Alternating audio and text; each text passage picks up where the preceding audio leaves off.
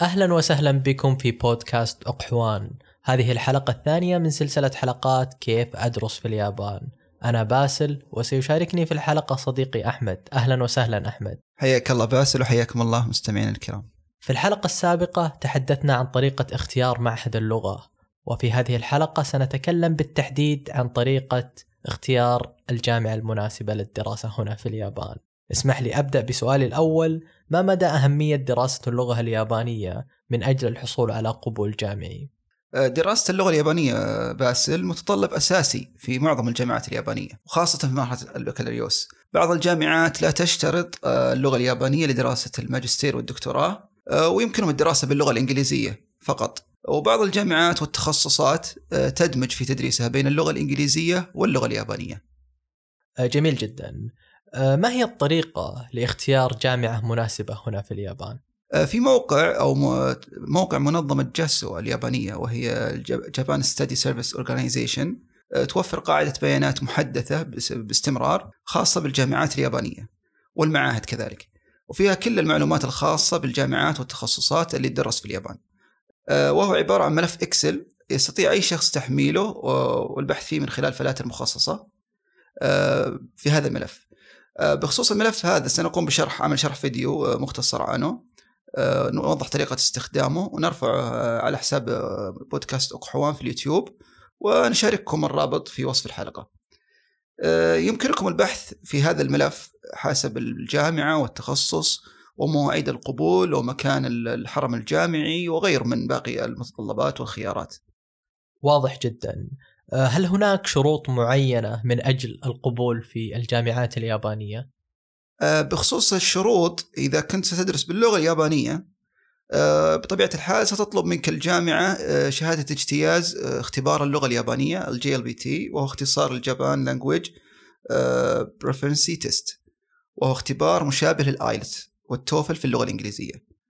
ال JLPT هو اختبار عام لكل الطلبة الأجانب لتحديد مستواهم في اللغة اليابانية. ومكون من خمس مستويات يرمز لها بال N 5 N 4 N 3 N 2 N 1 اسهل مستوى في هذا الاختبار هو ال N 5 والأصعب هو ال N 1 آه، الاختبار يقام مرتين في السنة وممكن الشخص يتقدم له أكثر من مرة. آه، بخصوص هذا الاختبار آه، في أغلب الجامعات في جميع المراحل أغلب الجامعات في جميع المراحل البكالوريوس والماستر والدكتوراه تشترط تجاوز المستوى الثالث اللي هو ال N 3 ال N سان باللغة اليابانية. آه، فما فوق. وبعضها تشترط ال N 2 أو ال N 1 آه، إذا كانت جامعات قوية. وفي هناك اختبار آخر آه، اسمه ال EJU وهو اختصار لكلمة طويلة شوي اللي هي The Examination of Japanese University Admission for International Students. الاختبار هذا مشابه لاختبار القدرات العامة. قياس في السعودية وهو اختبار لتحديد آه، قدرات الطلبة الأجانب ومدى فهمهم للمتطلبات الأساسية لدخول الجامعات اليابانية. آه، الاختبار له عدة أقسام آه، وهي اليابانية كلغة أجنبية والعلوم تشمل الفيزياء والكيمياء والبيولوجيا وموضوع خاص يسمى اليابان والعالم والرياضيات. طبعا من داخل هذا الاختبار ممكن الشخص يختار آه، المواد اللي يبغى يختبر عليها سواء الفيزياء والكيمياء والرياضيات حسب آه، متطلبات الجامعة اللي ناوي يقدم عليها. آه، اختبار ال EJU أيضا متاح باللغة الإنجليزية واللغة اليابانية. طبعا إذا كان الشخص بيختبر باللغة الإنجليزية يختبر المواد العلمية باللغة الإنجليزية ولكن قسم اللغة اليابانية كلغة أجنبية يكون فقط اختبار باللغة اليابانية فقط. الجامعات اليابانية تطلب اختبار ال EJU آه، من الطلبة الأجانب عادة. ولكن بعض الجامعات توفر اختبارها الخاص. طبعا الاختبار الخاص هذا ميزته إذا أنت شخص ما ما تستطيع تجاوز ال EJU اختبار ال EJU وجبت الدرجة المطلوبة من الجامعة ممكن تختبر اختبار الجامعة الخاص. آه، فيما يتعلق آه، بالجامعات اللي تدرس باللغة الإنجليزية فهي تشترط التوفل والآيلتس. أو ال TOEIC آه، طبعا الدرجة المتطلب تجاوزها في هذا الاختبار أو الحصول عليها في هذا الاختبار تختلف من جامعة لأخرى حسب مستوى الجامعة. آه، شيء ثالث غير ال JLPT وال EJU اللي هو اختبار المقابلة الشخصية. عادة المقابلة الشخصية تكون في الجامعات من 10 إلى 20 دقيقة إذا طالت تكون نصف ساعة بالكثير يعني.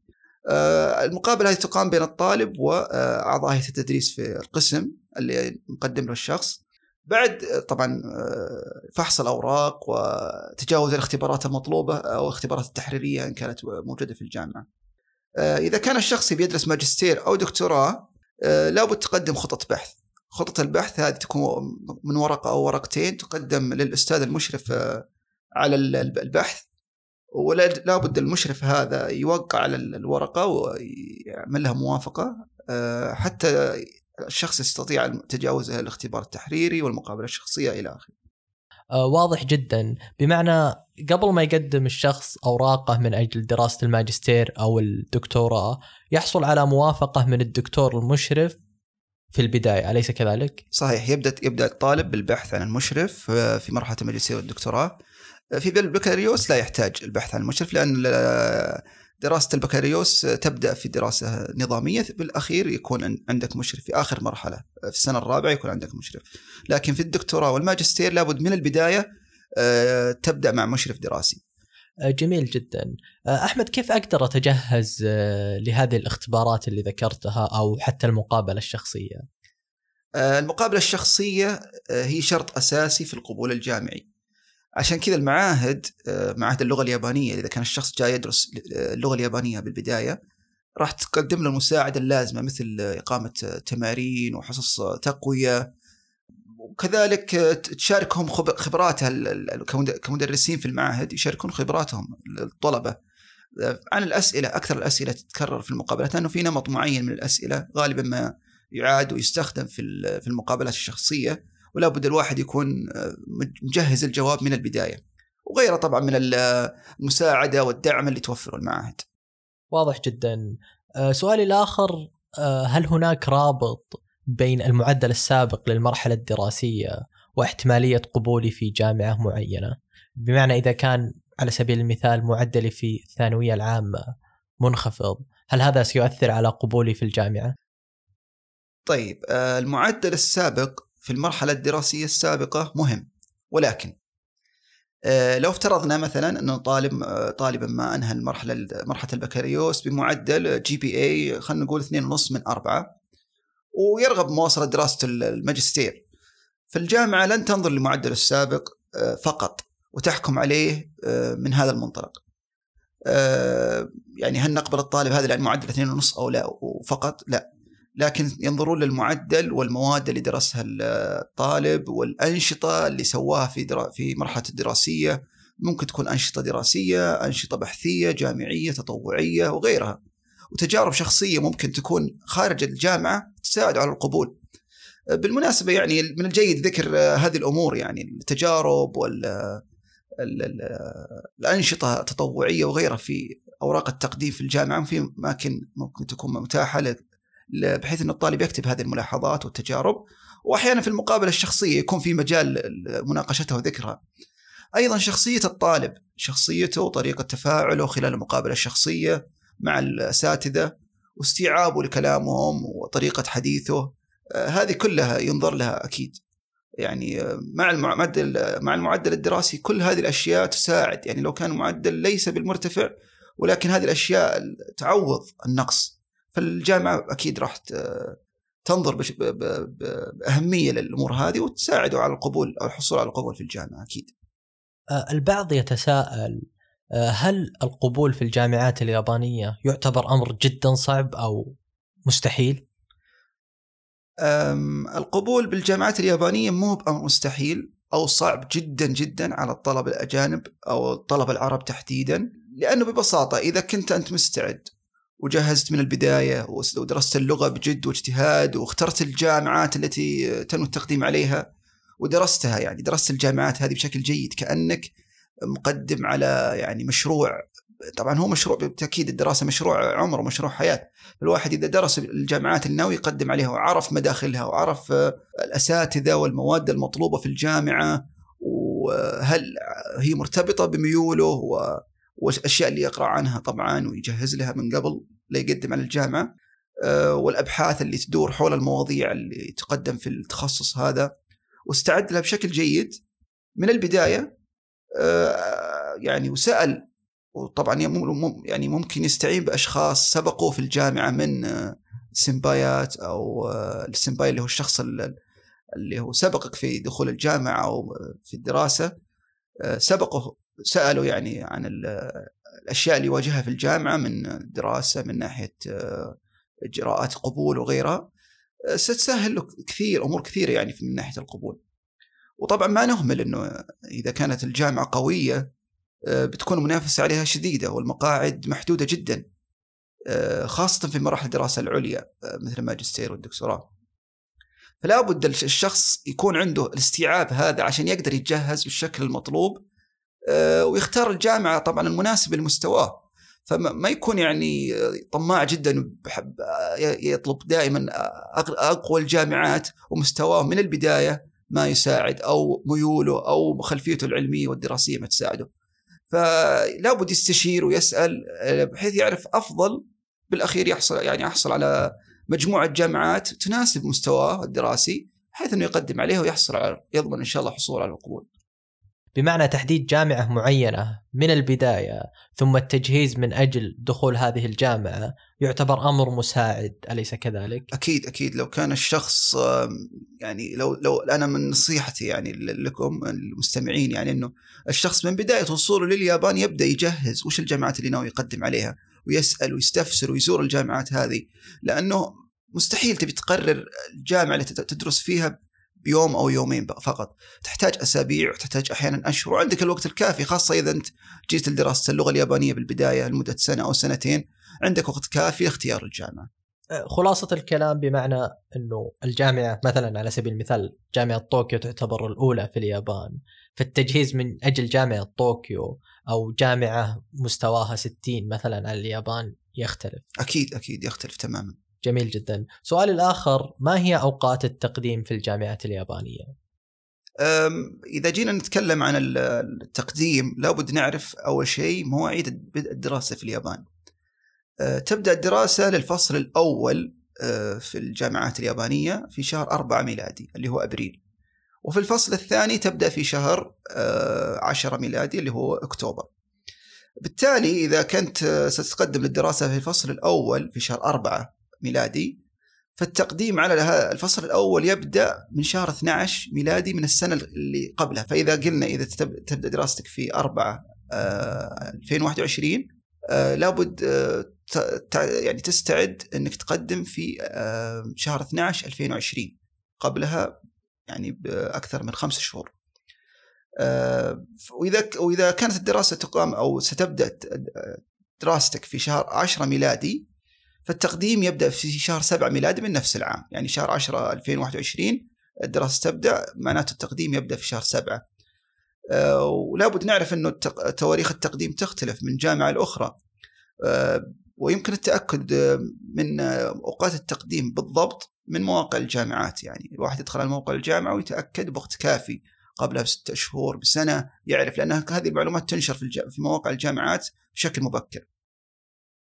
آه، ملاحظة مهمة أيضا. إذا كنت آه، تدرس مرحلة البكالوريوس فأغلب الجامعات آه، توفر الدراسة فقط في شهر أربعة ميلادي. يعني تبدأ الدراسة فقط مرة واحدة في السنة. في شهر أربعة ميلادي. أما إذا كنت ستنوي الدراسة في بالماجستير أو الدكتوراه فالجامعات بعضها توفر الدراسة دخول الدراسة في شهر أربعة أو شهر عشرة ميلادي. وبعضها توفر غير ذلك فلا بد التأكد اولا وأخيرا من مواقع الجامعة الجامعات اللي تنوي التقديم عليها. بمعنى أنه بداية الفصل الدراسي الأول هو شهر أربعة وأغلب الجامعات تبدأ في شهر أربعة اليس كذلك؟ صحيح. وبعض الجامعات تقدم استثناءات للبدء في شهر عشرة اللي هو الفصل الدراسي الثاني. صحيح صحيح. سؤالي الآخر هل أقدر أقدم على أكثر من جامعة في نفس الوقت من أجل أضمن مقعد دراسي؟ صحيح. طبعا لابد الواحد يحط في خطة لما يبدأ يختار الجامعات إنه يقدم على أكثر من جامعة في نفس الوقت. وهذا شيء مسموح فيه في اليابان ولا في مشكلة.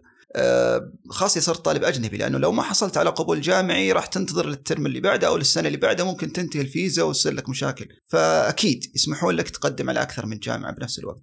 لكن لابد ننتبه لشيء مهم إنه مواعيد الاختبارات. فرضا أنت قدمت على ثلاث جامعات وفي نفس الوقت قد تكون هذه الثلاث جامعات أوقات الاختبارات اللي فيها تقدمها سواء مقابلة شخصية أو اختبارات تحريرية إما بنفس اليوم أو بنفس الأسبوع أو أو بينها أيام فاصلة بسيطة. فما تقدر تستعد بشكل جيد ل يعني لكل اختبار أو لكل مقابلة آه، عشان تضمن إنك تؤدي أفضل أداء. وعليه يعني ممكن تخسر حتى رسوم التقديم اللي هي حوالي الألف ريال على الفاضي يعني. فالواحد لابد ينتبه إذا يقدم على أكثر من جامعة بنفس الوقت إن اختبارات القبول اللي فيها متباعدة على الأقل بينهم أسبوع أسبوعين عشان تقدر تستعد بشكل جيد. واضح جدا. ننتقل الآن إلى المحور الثاني من حلقتنا لهذا اليوم آه، وأبدأها بالسؤال الأول ما هو نظام الدراسة هنا في اليابان؟ آه، فيما يتعلق بنظام الدراسة خلينا ناخذها على حسب المرحلة عشان يسهل الفهم. في مرحلة البكالوريوس مدة الدراسة أربع سنوات نظامية. عدد الساعات الدراسية في كل عدد الساعات الدراسية في كل الأربع سنوات 120 ساعة دراسية تزيد أو تنقص حسب التخصصات والجامعات. وأغلب الجامعات تشترط أن الطالب في سنته الأخيرة الدراسية آه، يقوم بعمل بحث علمي في تخصصه في مجال تخصصه ويقدم المناقشة في الجامعة. وفي حال استطاع تجاوز آه، أو نجح في آه، تقديم هذا البحث وقبل من الجامعة يستطيع التخرج. فيما يخص بمعنى البكالوريوس هناك عدد ساعات معينة يجب اجتيازها بالإضافة إلى بحث يقدم في آخر المرحلة الدراسية. صحيح. جميل. ومعلومة ممكن تكون يعني نادر حصولها لكن بعض الجامعات لا تشترط عمل بحث آه، تخرج أو يسمى عمل بحث تخرج فقط ساعات دراسية لكنها نادر. في الغالب يكون ساعات دراسية وفي الآخر سنة يقدم الشخص بحث التخرج. فيما يتعلق بمرحله الماجستير فمدتها سنتين، عدد الساعات الدراسية فيها من 24 إلى إلى 38 ساعة دراسية وأيضا تختلف حسب التخصص والجامعة. آه، ولا بد أن الطالب يعمل على بحث علمي في تخصصه من بداية دراسته، ليس مثل البكالوريوس يعني في آخر السنة، لا من من البداية يكون مثل ما ذكرنا أنه يقدم ورقة بحث أو خطة بحث للأستاذ المشرف ويبدأ فيها ويعمل عليها من بداية دراسته. آه، حتى في السنة الأخيرة يتم مناقشه رسالة رسالة الماجستير وبناء عليها يستطيع التخرج. بعض الجامعات في مرحلة الماجستير آه، تطلب من الطالب نشر بحث بحثه العلمي في مجلات علمية ولكنه ليس شرط للتخرج. مرحلة الدكتوراه آه، مدتها ثلاث سنوات وعدد الساعات الدراسية آه، من 24 إلى 38 ساعة أيضا تختلف حسب التخصص والجامعة آه، طبعا نفس الشيء الدكتوراه والماجستير لابد الطالب يعمل على بحث علمي بالإضافة إلى الساعات الدراسية من بداية دراسته ويناقشها مع مع رئاسة القسم في الجامعة وبناء عليه يحصل على الدرجة العلمية في مرحلة الدكتوراه تشترط الجامعات آه، على الطالب الدكتوراه إنه ينشر بحثه في مجلات علمية محكمة غالبا تكون من آه، تحديد المشرف الدراسي. واضح جدا. آه، اسمح لي أنتقل للمحور الثالث وهو المحور الذي تتكرر حوله الأسئلة وأبدأها بسؤالي ما هي أفضل التخصصات الدراسية الموجودة هنا في اليابان؟ صحيح باسل. هذا سؤال كثير يتكرر علينا ولابد آه، يعرف الأخوة المستمعين أنه اليابان تدرس كل التخصصات العلمية والأدبية بكل فروعها وما نستطيع نحكم على جامعة أو تخصص أنه متميز أو غير متميز بسهولة يعني لابد ننظر بتفاصيل وننظر ب آه، خلينا نقول بعين الفحص وعين التدقيق. لكن اللي انصح الطالب اللي ناوي يدرس في اليابان أو يفكر في الدراسة في اليابان آه، إنه يبحث عن أفضل الجامعات بطرق كثيرة أو أفضل التخصصات بطرق كثيرة من ضمنها. يعني مثلا آه، يبحث مثلا بشكل مبدئي في موقع تصنيف الجامعات العالمية مثل موقع تصنيف الجامعات العالمية مثل تصنيف شنغهاي للجامعات. هذا موقع عالمي يضم كل الجامعات العالمية ممكن يعرف هل الجامعات اليابانية والتخصصات هذه داخلة في التصانيف الأولى في في تصنيف شنغهاي أو لا وغيرها من التصانيف.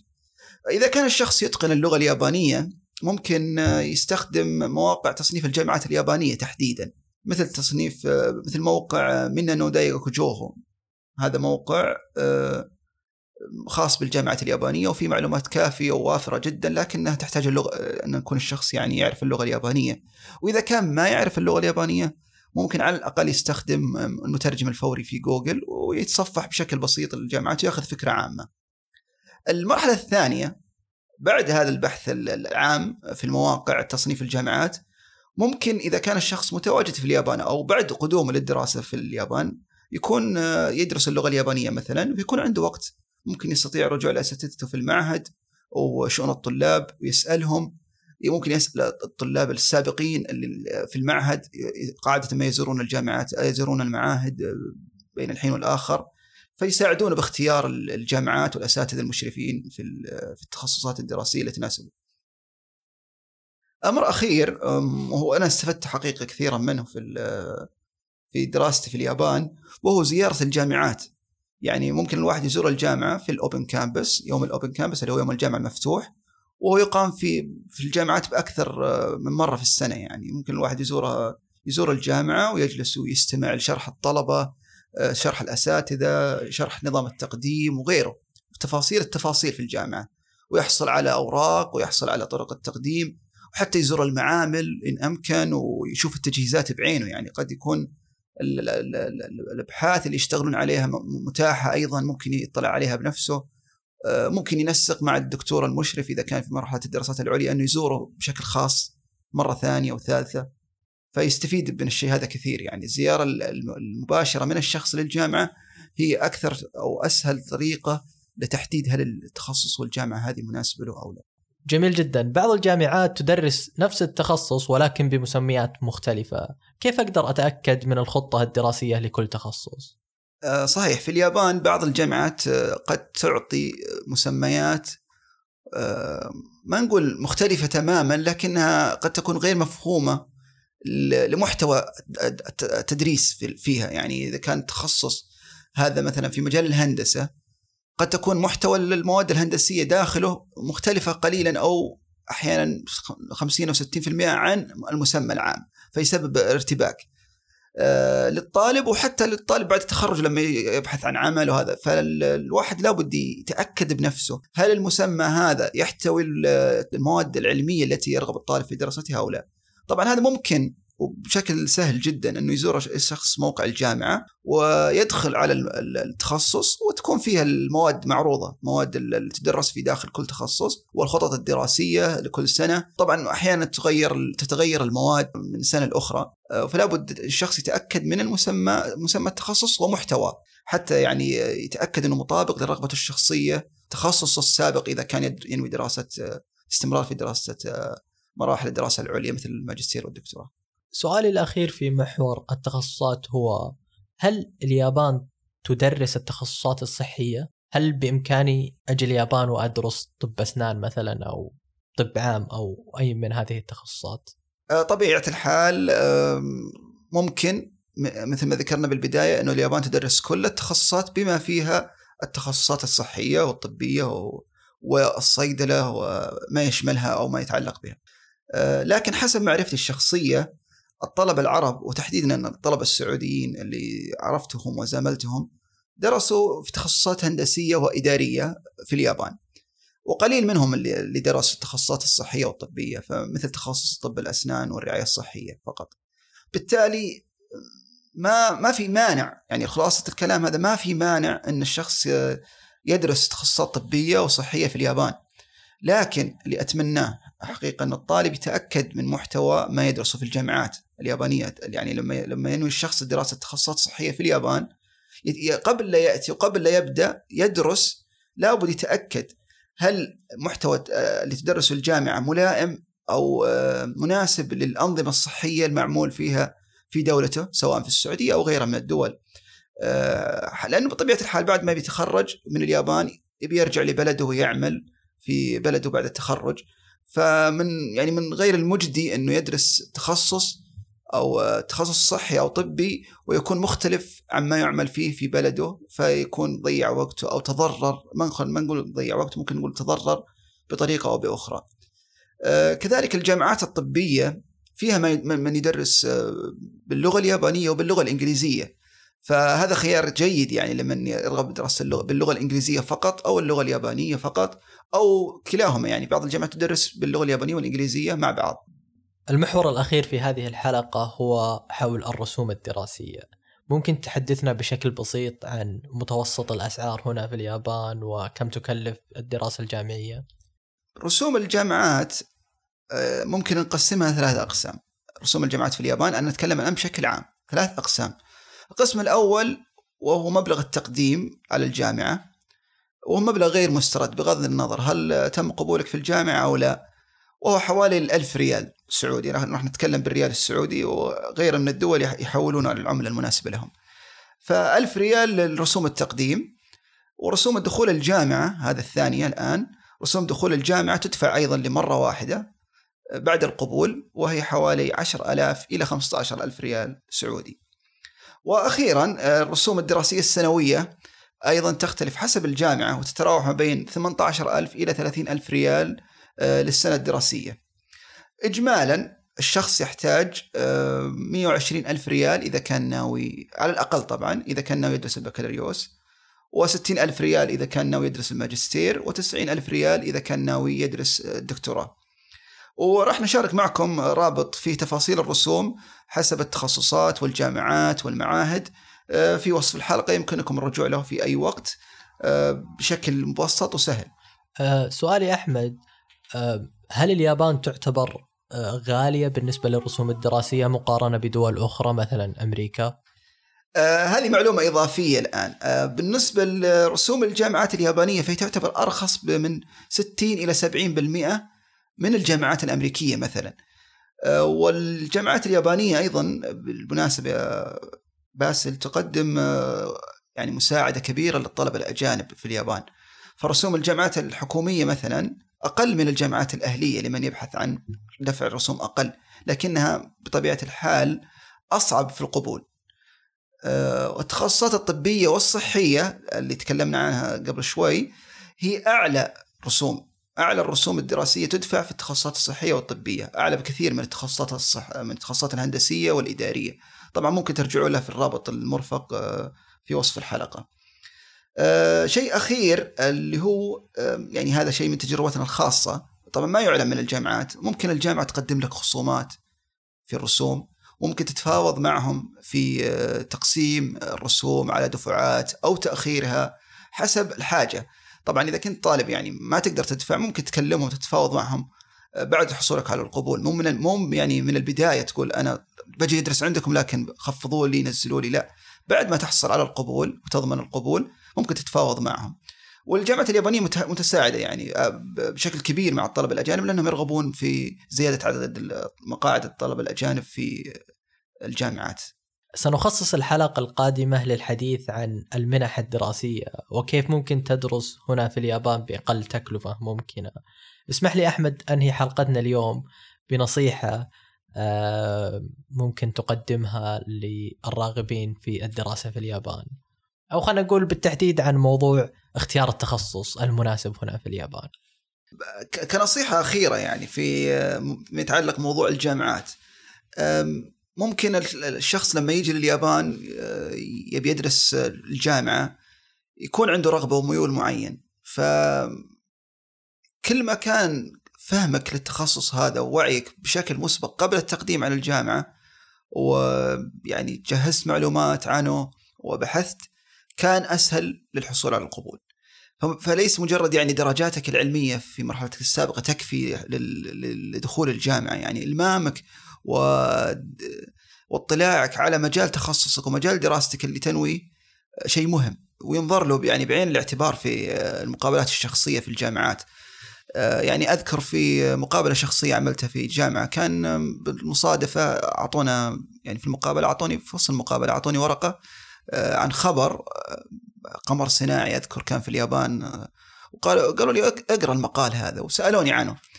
يعني أنا بالمصادفة ليس ذكاء مني ولا شيء كنت قد قريت خبر الخبر هذا في الأخبار يعني في الجرائد اليابانية عنه قبل قبل الاختبار بأيام يعني كان الشيء هذا.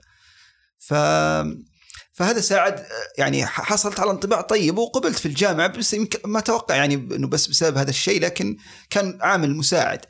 فهذه نقطة. النقطة الثانية الشخص لا ينجر وراء أنه والله صديقي يدرس في الجامعة هذه راح أدرس معه. ولا في عدد من الطلبة من نفس الجنسية يدرسون في هذه الجامعة راح أذهب للجامعة. ممكن تكون الجامعة ما فيها إلا أنت طالب من, من هذه الجنسية. وبالعكس يكون وضعك جيد ويعني الجامعة متعاونة معك.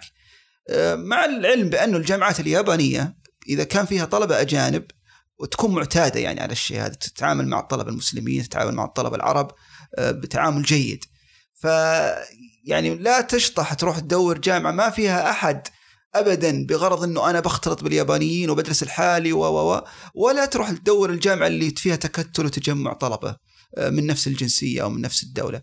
اختر الشيء المناسب لك وعن قناعة وابحث ودقق في التفاصيل كلها وإحنا أعطيناكم الأدوات في هذه الحلقة إن شاء الله تستفيدون منها. آه، أحمد أتذكر أحد الطلاب هنا في اليابان آه، اختار الجامعة بناء على دكتور معين. في دكتور معين كان بارز في مجال معين. قام باختيار الجامعة الذي يدرس فيها هذا الدكتور من أجل أن يتعلم تحت يده. وش رأيك في هذه الحركة؟ شيء جيد الصراحة. أنا يعني أحيانا بعض الناس تغريهم الأسامي أسامي الجامعات إذا كانت مشهورة أو قوية تغريهم. فيذهبون للجامعة ويبحثون عن يعني يبدأ يبدأ خاصة في طلبة الدراسات العليا.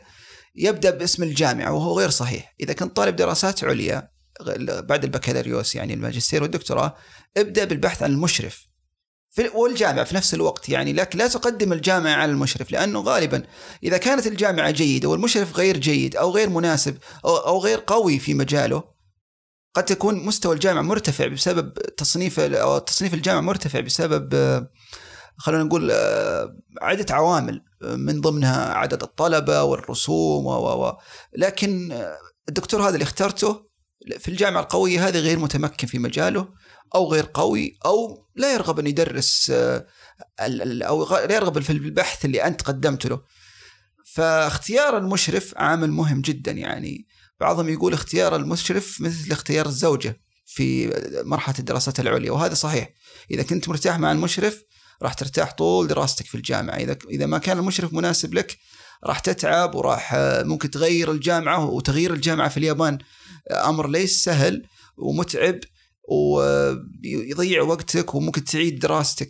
فالنصيحه اللي ذكرتها والمعلومة اللي ذكرتها الآن باسل إنه اختيار المشرف واختيار تقديم اختيار المشرف على اختيار الجامعة آه، أشوفه جيد في مرحلة الدراسات العليا لكن في البكالوريوس يهمك غالبا آه، اسم الجامعة والتخصص بشكل عام هل هو قوي أو لا وبعد دخولك ودراستك في السنة الرابعة راح تختار المشرف وهو ليس يعني أمر آه، خلينا نقول مفصلي في دراستك الجامعية أي مشرف سيقبل فيك في السنة الرابعة وراح إن شاء الله تتخرج.